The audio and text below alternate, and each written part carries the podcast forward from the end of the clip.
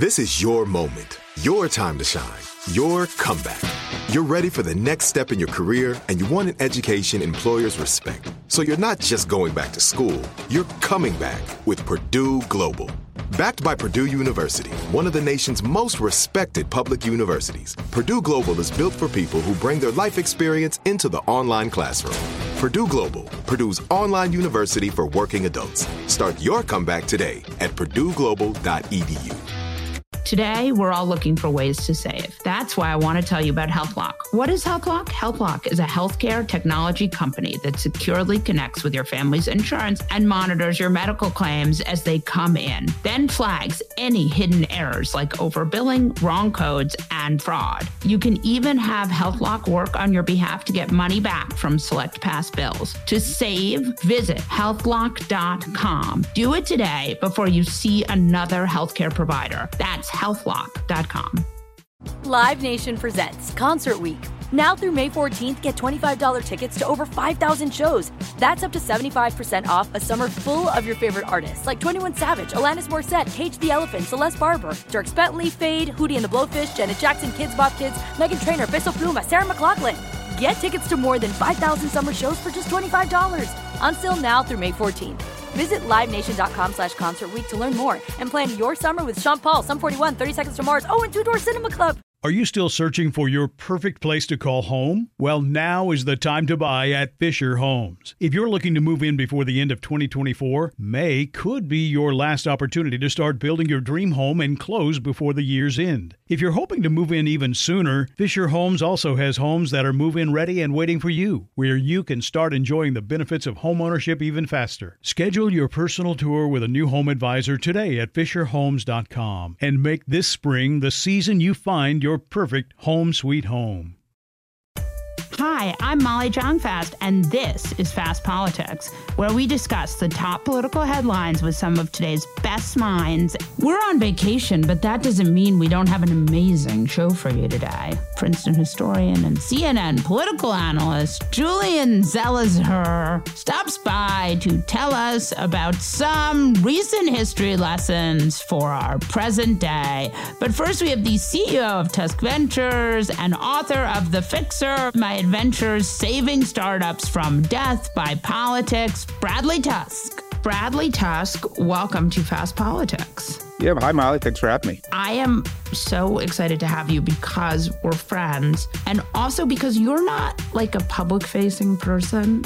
I think of you as like a person who is very involved in the wheels of government in a really interesting way. And that a lot of times, some of the stuff that you've cooked up our listeners like probably have not heard about, but is really interesting and in some cases super effective. Yeah, thank you. For me, look, I, I, just try to get shit done, and sometimes that's public and people like it. Sometimes it's public and people don't like it. Sometimes no one notices. You know, whatever it is. You know, I, have learned that I, I feel better about myself when stuff's getting done, so I just try to focus on that. So you wrote a novel. Tell us a little bit about the novel. It's about a campaign to legalize flying cars in New York, LA, and Austin. And on one side is the flying car startup and their vicious political consultants. And the other side is Uber, the Audubon Society, the transit unions, the socialists, and the Russian mob. And it's satire, but I spent the first 15 years of my career working in government and politics and then transitioned to tech by running all the campaigns to legalize Uber and ride sharing around the US and then eventually using that to launch a venture capital fund. And so I've kind of seen this from lots of different angles at this point and thought it would be a fun book to write to kind of give readers a sense of here's why people in politics really make the decisions they make. Here's why people in tech make the decisions they make in venture capital, in media, and so on. And by making about flying cars and making it slightly crazy, uh, it's hopefully a fun read as well. Some of these things, or some elements of it, are things you actually experienced when you were bringing Uber to New York, right? Yeah, there are things I experienced. I was bringing Uber to New York or Denver or Miami or LA or anywhere else. But there are also things that I experienced just throughout my my career, right? So between being the deputy governor of Illinois and working in New York City politics, I've testified in five corruption trials or grand juries. So the the part in the book about the FBI and public corruption investigations, thank God I've only ever been a witness, but um, I knew enough to uh, to be able to write about it. And so, yeah, I, have seen this from lots of different angles. And the book is satire and it's fiction, but it's sort of barely satire and barely fiction. Yeah. Oh, isn't that that's the story of my life right there? Barely satire and barely fiction. So, talk to me about your work with free school lunches because yeah. this is something I feel really committed to. It's something, it's an easy solve. We are a very rich country. We do not need children to go hungry. No, it's insane that we allow for this. So yeah, I'd always been interested in hunger stuff and I've been volunteering weekly at Soup Kitchen since I was a freshman in college and, and still do it every week now. But until I got out of government and politics, I didn't have any money. And so when I finally first started my first company and started making money, I started writing checks to the New York Food Bank. And you know how it is. The bigger of a check you write, the more they bring you in under the under the tent because they want you to write even bigger checks. Right. And the thing that I noticed when that was happening is these are lovely people and they're terrible at politics. Because they're not killers. No, they're nice people. Yeah, they want to be people. As a result, I was like, they're just not good at this stuff. And so my question was, well, what if people who really understood politics ran bills that would mandate universal school breakfast or lunch or expand the SNAP for seniors or whatever hunger program you want to talk about? And what if you had the real like tools that any good campaign has? Lobbying, PR, polling, ads, grassroots. And so I started doing it, uh, created Solving Hunger out of my foundation. And we funded run campaigns in different states to mandate different anti-hunger programs. Um, and basically, we're really just doing the blocking and tackling of what, you know, McDonald's or Walmart or any company funding a legislative campaign would do. We just do it instead on, on behalf of kids who need food and it's gone pretty well. So we've passed uh, 24 bills in 20 states. About 13 million more people now have access to food on a regular basis. Didn't have it before. About six million dollars of my money has helped unlock about two billion in new state funding uh, for hunger programs around the country. And the other thing that I think maybe we're doing that makes me not so popular. Yes. Tell us. Please tell us, sister. I love this so much. I die. Yeah. Just sort of the, the willingness not just to say, okay, you need political sophistication to run these campaigns, you, you need money to run these campaigns. Fine. The other thing is, you need to be willing to go negative, right? The reality is, politicians, in my view, do things in one of two cases. Either they think that you can help them win their next election or they think that you can cost them their next election. And if they don't think that you can be relevant to either one, you just don't matter. And then just the, the concept of something is a good cause, like if that were enough, we, we wouldn't have childhood hunger. We wouldn't have school shootings. We wouldn't have, you know, an environment that's falling apart, right? You know, the right thing is never enough to actually get anything done. And so last year in New York, which was one of the states we were working on, uh, the way the New York budget works is the governor submits her budget the legislature submits their budget and they kind of negotiate it. But the legislature's budget, because you know they don't actually run anything, is like massively out of balance because they just say yes to everybody, right? Right, right, right. And so we got our money in there for school meals, great, but so did everyone else for anything they wanted. And we knew we weren't ultimately a priority once they had to start making cuts. And the strategy from the New York Hunger Coalition was, well, let's just keep our heads down and hopefully no one will notice, right? As if they're not going to notice $280 million hitting in the budget. As I'm kind of doing more and more diligence and talking to more people inside the room, like, this is not going to work, right? And what he told is, you know what? It won't. And it won't be 280, but it'll be 30, it'll be 40, it'll be 30 or 40 million more than you had before. So just be happy with it and shut your mouth. And I decided, you know what? The reason why we can't do better than that is because we have no political sway, right? Kids who get school meals don't vote. Their parents typically don't vote. There's no big oil lobbying firm doing kids' lunches. Right. You don't get anything for it politically, but maybe we could create a stick. And so we hired these mobile billboard trucks and parked them outside the Capitol in Albany for three weeks. So things bad. like, I mean, I love it so much. Go on. Yeah, yeah, yeah. Sorry. Yeah. You know, Speaker Heastie, why are you letting children starve? Governor Hochul, why are you letting children starve? And just beating the living shit out of them. And we just wouldn't move them. And the Hunger Coalition went crazy. They threw us out. They banned us from using their hashtag. You're going to lose all the money.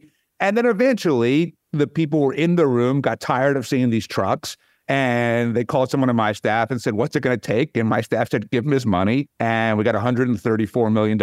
And starting back in September, 290,000 kids every single day in the state of New York have breakfast and lunch free of charge who didn't have it last year. And so I'm probably never allowed back at like the, the Christmas party. I didn't get a lot of holiday cards from Hunger Coalition this year. But a lot of kids got food So, look, that's how we do it. Our 2024 states, which were already launched, are Illinois, Ohio, Pennsylvania, South Carolina, and Arkansas. And my hope is is that we can just keep picking off states, you know, a couple every single year, and then maybe at some point the federal government gets their shit together and actually funds this thing in full. That is so great. I mean, I just, I, I mean, obviously don't quote me because I don't want anyone to be mad at me, but you also did some really aggressive stuff in Connecticut, right? Same thing, except to make maybe a little worse because just physically, the way that the Capitol works in Hartford didn't lend itself to the trucks like being seen and effective. We picked the speaker, the Senate president, and the governor and sent those trucks all around their districts. So Ned Lamont, who's the governor of Connecticut, lives in Greenwich. So all through Greenwich for weeks is this truck accusing him of letting kids starve. And guess what? We got universal school breakfast. Yeah, but that's how you do it, right? That's Yeah. how you do it. Are there other things you can get that way? Yeah. I mean, I, I think fundamentally, if you accept the fact that every policy output is the result of a political input, and if you accept the fact that every politician makes every decision solely based on reelection and nothing else, and you recognize that because of the gerrymandering system we have, only primary turnout really ever matters. That's like 10 to 15%. And so, you know, 10 to 15% on either side or special interests, like you said, big oil, have just disproportionate influence, which is why it's so hard to get anything done. So the other thing that I'm doing out of my foundation is trying to fix the underlying problem itself by making mobile voting possible. So, you know, when we ran all the campaigns to legalize Uber, and I did this again with FanDuel and Eaze and Bird and a bunch of other of our portfolio companies, we mobilized millions of our customers through the app to tell their politicians, leave this thing alone. I like fantasy sports betting, on demand We deliver electric scooters, mm-hmm. rideshare, wh- whatever Right. it is. Don't take it away from me. And it worked, right? Because we changed the underlying input. All of the politician was like, I don't need this headache, right? Like, forget it, just leave it alone. And so the question I started asking is, what if people could vote like this? And then as blockchain and cloud technology both got better, it went from sort of a theoretical, wouldn't it be cool to let's try it out. So we paid for, and by the way, the reason that I have the money to do all this stuff is that when I worked for Uber, I, took my fee in equity and that a lot of money. And so that's how I get to do things like mobile voting and, and hunger. We paid for seven states to conduct elections, 21 jurisdictions. We either deployed military or people with disabilities were able to vote in real elections on their phones. They all came back clean. They were audited. Turnout on average doubled. But I got a ton of shit from the cybersecurity community and from groups like Citizen Access and Verified Voting who believe that only paper ballots should be used, which to me is insane because paper ballots is what got us George W. Bush in the Iraq War, right? Right. So like, I can't even wrap my head around that concept because it seems like it's been pretty disproven. So I said, fuck it, I'm going to build my own mobile voting tech. So three years and $10 million later, we are going to launch it in Q1 and it will be free and open source for anyone to download, work on, build on, use. And then the really hard work begins after that, which is we've got to build a movement to force politicians to allow mobile voting. Because if you know how to win elections in low turnout primaries, whether you're a Republican or a Democrat or a lobbyist or a union or a chamber of commerce or whatever it is, you don't want to risk the power that you have. So you're likely to oppose this. And I'm going to need Gen Z and Gen Alpha, you know, all our kids, your kids and my kids are similar ages, to just rise up and say, like, bullshit. We know that it's safe and you only don't want us to do this because you don't want us to have any power. So we're working with people like David Hogg from the Parkland Movement and Aidan Kohn Murphy, who runs Gen Z for Change and other groups. to hopefully build a movement around this and pass legislation in every state that lets people vote on their phones. Yeah, that's really interesting. So you've been really involved in city government. It is very annoying to me to live in a blue city in a blue state and have a governor and mayor who do not reflect my values. and also a mayor who is to be indicted. I mean, right? What what's happening? So yeah, so just to give the listeners some context, I ran Mike Bloomberg's one of his mayoral campaigns. I worked for him at City Hall. I also worked for Ed Rendell at City Hall in Philadelphia. I worked at the New York City Parks Department, so I know city government reasonably well. And the consulting firm that I own ran Andrew Yang's campaign for mayor in 2021. He lost, obviously, but I think I understand the dynamics reasonably well. And look, we have a mayor in Eric Adams where there's a couple of different problems. The first problem is simply he doesn't attract or recognize talent. You know, he has this view that he needs to be loyal to the people who were with him on day one when he was a borough president or a state senator. And that's, I guess, admirable in a very conceptual way. but not when they're not the best people to run the parks department, the transportation department, the building department, whatever it is. And so, look, the thing that made Mike, in my view, a very effective mayor, it isn't that he thought of any one particular idea. It's that he just said, look, I'm going to hire the most talented people I could get, and I don't give a shit about politics, and I don't care about patronage. I'm going to make them hire the same way, and then I'm going to let them do their jobs completely independent of politics. And so as a result, thousands of people like you and me showed up either at City Hall or at the agencies and got a lot of stuff done, right? And to me, that's the secret to city government. And Eric Adams is the exact opposite, which he has only hired cronies and donors and political hacks. You know, former city council members run half the city agencies. They have no idea how to run anything. And you put that all together, it's one way of very ineffective government. And I think to me, the most obvious example is state of New York has managed to issue 27 licenses for legal weed shops, and there are as many as 5,000 illegal weed shops proliferating throughout the city and state. And there's zero ability to do anything about it. It makes no sense to me. If, if Mike were still mayor, we would have padlocked every single one of them and said, look, next time someone comes back in one of these, you're going to Rikers. And that could be a customer, an employee, whatever it is. And that would have put a stop to it. And I don't understand if it's corruption or incompetence or what, but they refuse to do anything about it. And so you've got a mayor who, on one hand, doesn't seem to have the talent around him to execute or implement anything. And then the other problem is corruption itself. His phones have been seized by the FBI. His fundraiser's home was raided by the FBI. He has been telling people that he's going to be indicted soon. You and I, because we're in and around this world, have been hearing the rumor swirling for the last week or so that he's about to get indicted. And so, but I think he's going to follow the path of Donald Trump and Bob Menendez, which is he's going to say, you know what? I'm not resigning. I'm not going anywhere. And yes, Kathy Hochul, the governor, could remove him, but I, I doubt she'll do so because she's not going to want to risk pissing off black voters. And so as a result, we're going to have a mayor under federal indictment and then on trial for federal corruption while trying to run the city of New York at the same time. And that's a disaster. Yeah, yeah, that seems bad. I mean, yeah, it's bad. What I'm surprised by is just what a bad job he's done running the city. I mean, the legal weed stores is a really good example, but other smaller things that, you know, like they're cutting library hours, right? I mean, that public libraries are not going to be open on the weekends. I mean, there's no world in which the amount of money to keep libraries open on the weekends is not a rounding error in the city budget. Sure. Although I guess people can come to my bookstore and, and read read books and put them back on the shelves if, if they have to.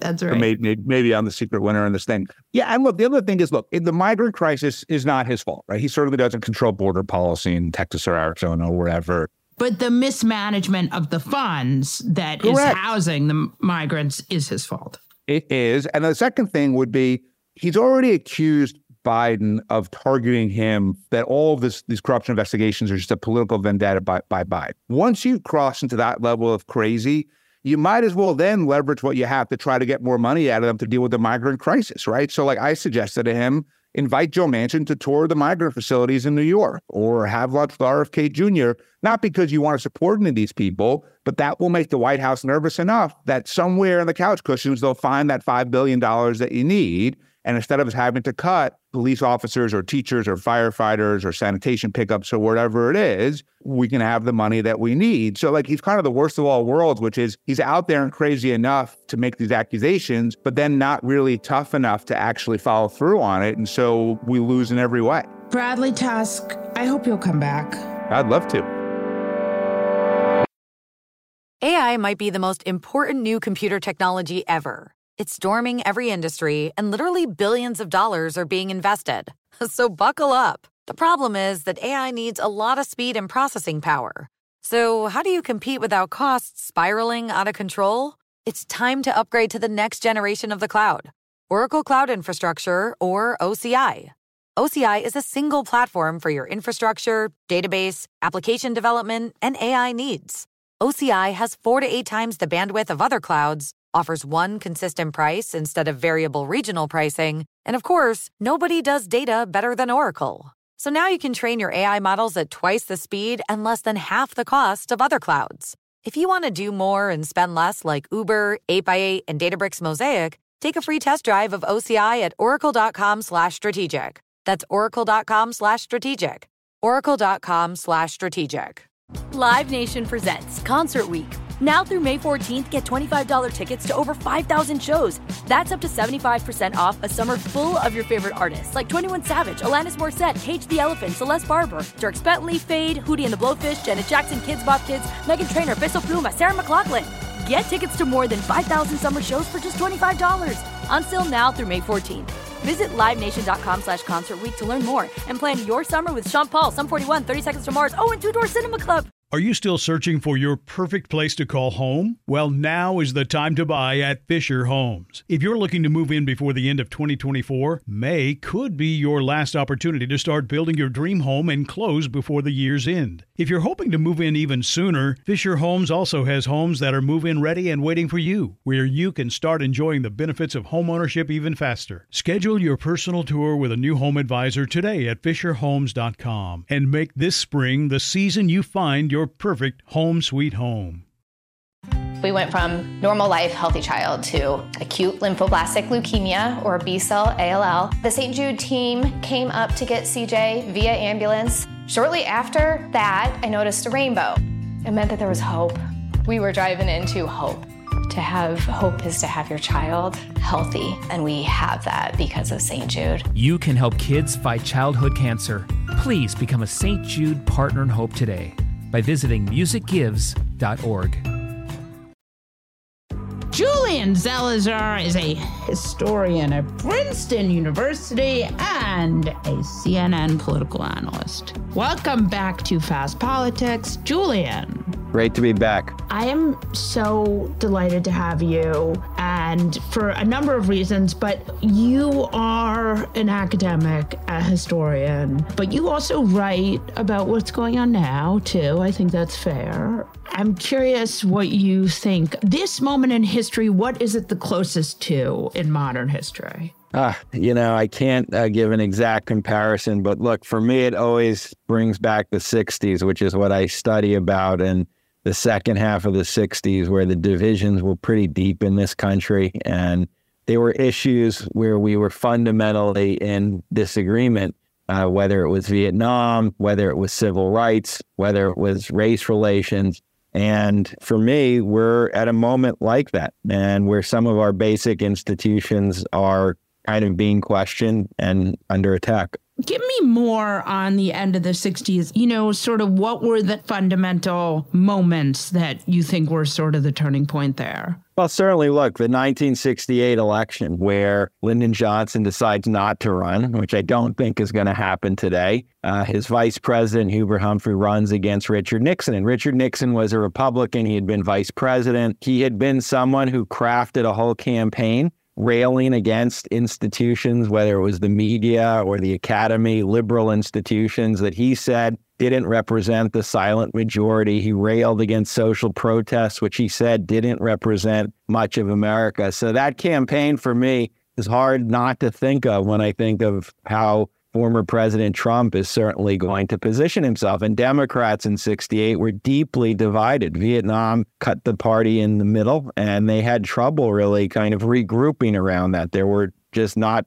on the same page. And so that too, right now, not just with the Middle East, but many issues, uh, I think Democrats are struggling with some of that as well. So that election, there's just a lot of interesting comparisons. You know, it's funny when you think about Nixon, because if you close your eyes and you listen to some of Nixon's speeches, they sound very Trumpy. They do. And I think it's not a total accident. I mean, those are the years, the early, late 60s, early 70s where Donald Trump is, is coming of age and starting to gain a sense of the world. And always think that he's really kind of influenced by what Nixon tried to do, by many of his appeals. And even look, when Nixon's going down as a result of Watergate in 1973 and 74, he makes a lot of the same kind of arguments you hear from Trump about an establishment out to get him, about a media trying to subvert him. So I think Nixon really looms large for Trump. I mean, I do think the split in the Democratic Party is a little bit different than, I mean, Vietnam was, you know, do you want to send your son off to die? Which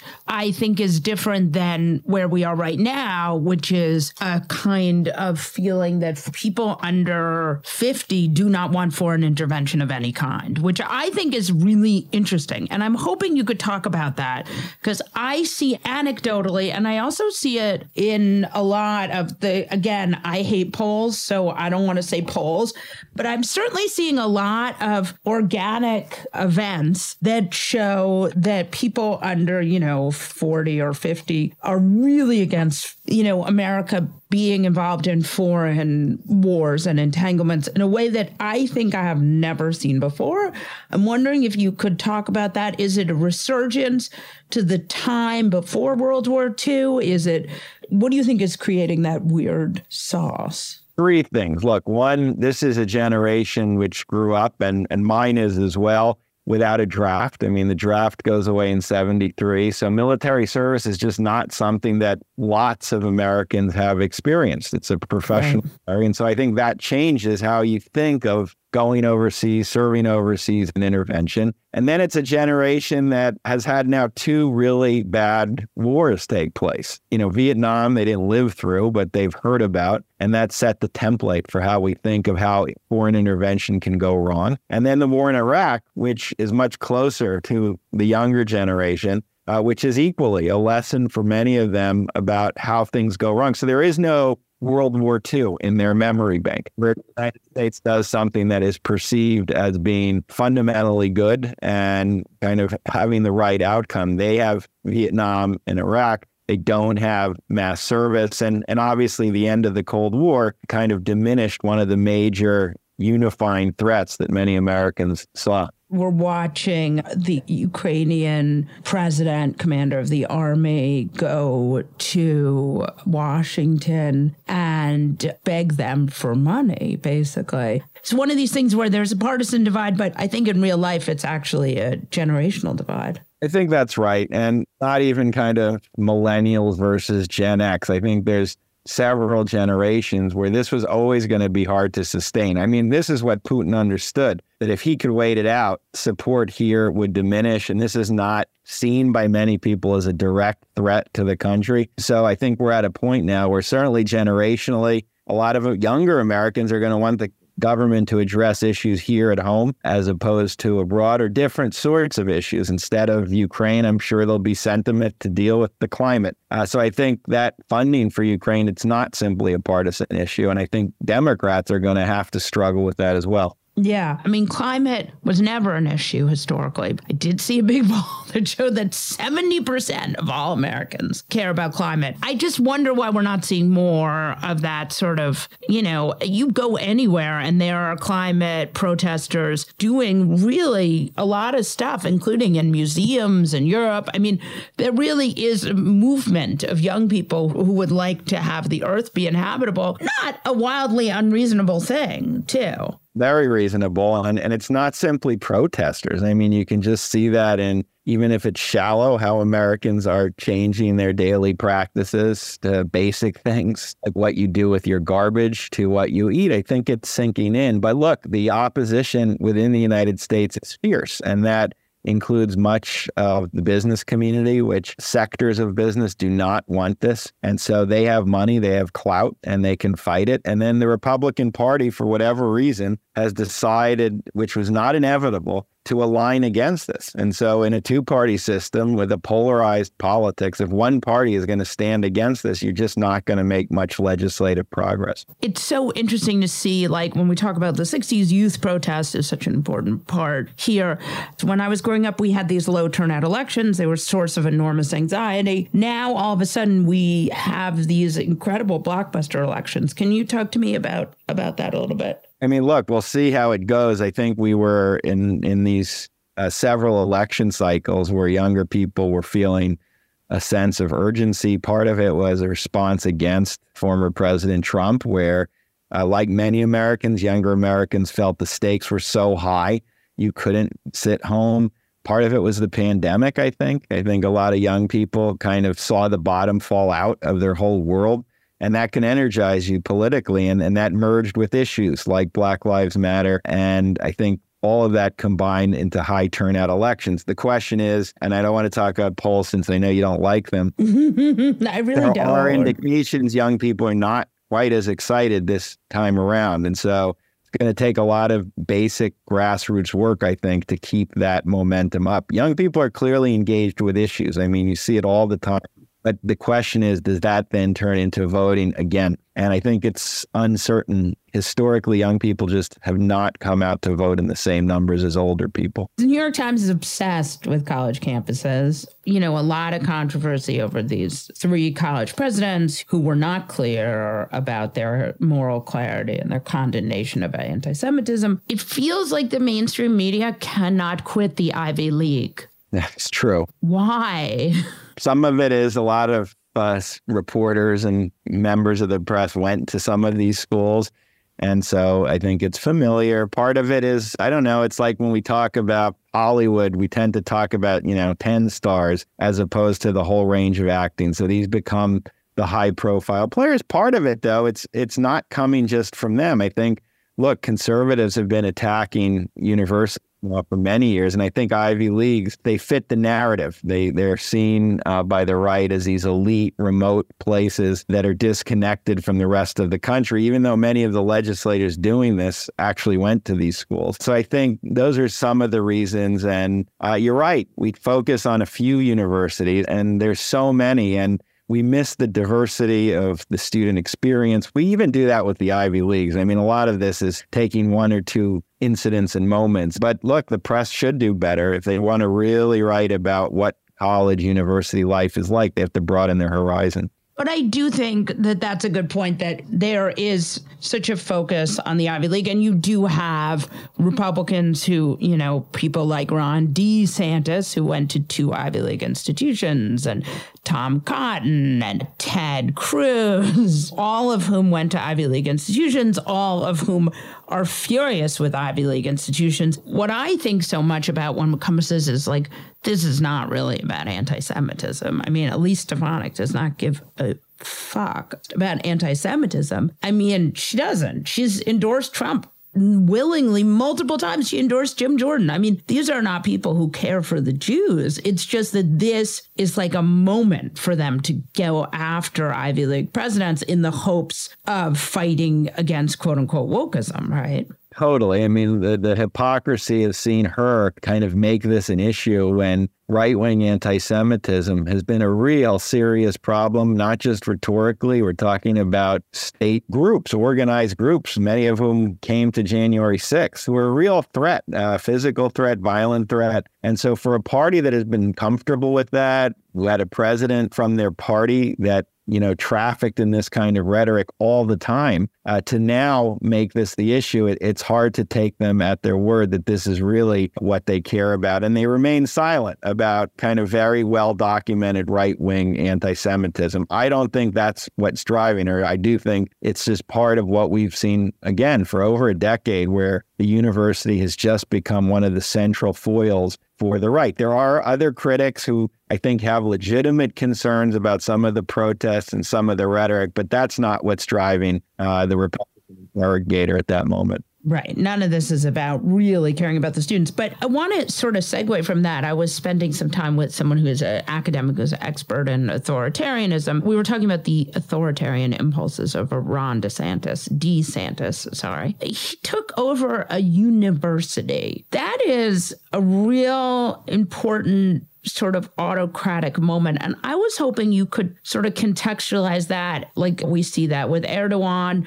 This is something we've seen before. Can you speak to sort of the historical significance of going after a university? Well, sure. I mean, you have the authoritarian history in general, where strong arm leaders have often not wanted universities that were free of thought. That's a danger. I mean, the whole point of a strong arm leader is you make free thought difficult because ultimately that can turn against you. And then, even within the United States since the 70s, not just authoritarianism, but conservatives have been going after universities, which, again, back to Nixon, since that time, they were seen as these bastions of liberal ideas. And uh, there's been a concerted effort to really put political pressure to limit some of the ideas that come out of our campuses. And so, on both fronts, universities are always a target. And I think right now, you know, more conservatives are feeling like they have a moment and it's broadening support for what they have been doing. And they're kind of almost capitalizing on the problems that have emerged for their own political agenda. But it's important to see kind of the risks here. We really need universities in an era of disinformation and even polarized discussion. We need universities as a place where ideas can still be worked through and students can learn. And I think that is genuinely at risk. Right, uh, definitely. We're almost out of time, but I was hoping you could talk about what's happening with Jimmy Carter and, you know, the legacy of our kind of this president who is slipping through our fingers. It's amazing. He's he's become this symbol, I think, for many Americans of a kind of politician from another era who was so genuine about public service and who did things that weren't always politically in his interest. And he's survived after his, his wife's passing, but he is obviously uh, not in great health. But it's it's one of those people, I think, in, in our contentious, divisive, and often toxic age, a president who at the time was not seen as successful, people are looking back and saying, well, here's someone who really really, in many ways, might be a model for what leadership means. And I'm sure we'll hear more of that in, in the coming months. Thank you, Julian. I hope you'll come back. Of course. Thanks for having me. That's it for this episode of Fast Politics. Tune in every Monday, Wednesday, and Friday to hear the best minds in politics make sense of all this chaos. If you enjoyed what you've heard, please send it to a friend and keep the conversation going. And again, thanks for listening. Live Nation presents Concert Week. Now through May 14th, get $25 tickets to over 5,000 shows. That's up to 75% off a summer full of your favorite artists like 21 Savage, Alanis Morissette, Cage the Elephant, Celeste Barber, Dierks Bentley, Feid, Hootie and the Blowfish, Janet Jackson, Kidz Bop Kids, Meghan Trainor, Peso Pluma, Sarah McLachlan. Get tickets to more than 5,000 summer shows for just $25. Until now through May 14th. Visit LiveNation.com slash Concert to learn more and plan your summer with Sean Paul, Sum 41, 30 Seconds to Mars, oh, and Two Door Cinema Club. Are you still searching for your perfect place to call home? Well, now is the time to buy at Fisher Homes. If you're looking to move in before the end of 2024, May could be your last opportunity to start building your dream home and close before the year's end. If you're hoping to move in even sooner, Fisher Homes also has homes that are move in ready and waiting for you, where you can start enjoying the benefits of homeownership even faster. Schedule your personal tour with a new home advisor today at FisherHomes.com and make this spring the season you find your perfect home sweet home. We went from normal life, healthy child to acute lymphoblastic leukemia or B cell ALL. The St. Jude team came up to get CJ via ambulance. Shortly after that, I noticed a rainbow. It meant that there was hope. We were driving into hope.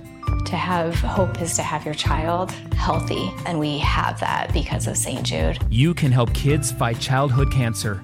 Please become a St. Jude Partner in Hope today by visiting musicgives.org. You know that feeling when you walk into your home, take a deep breath, and feel new?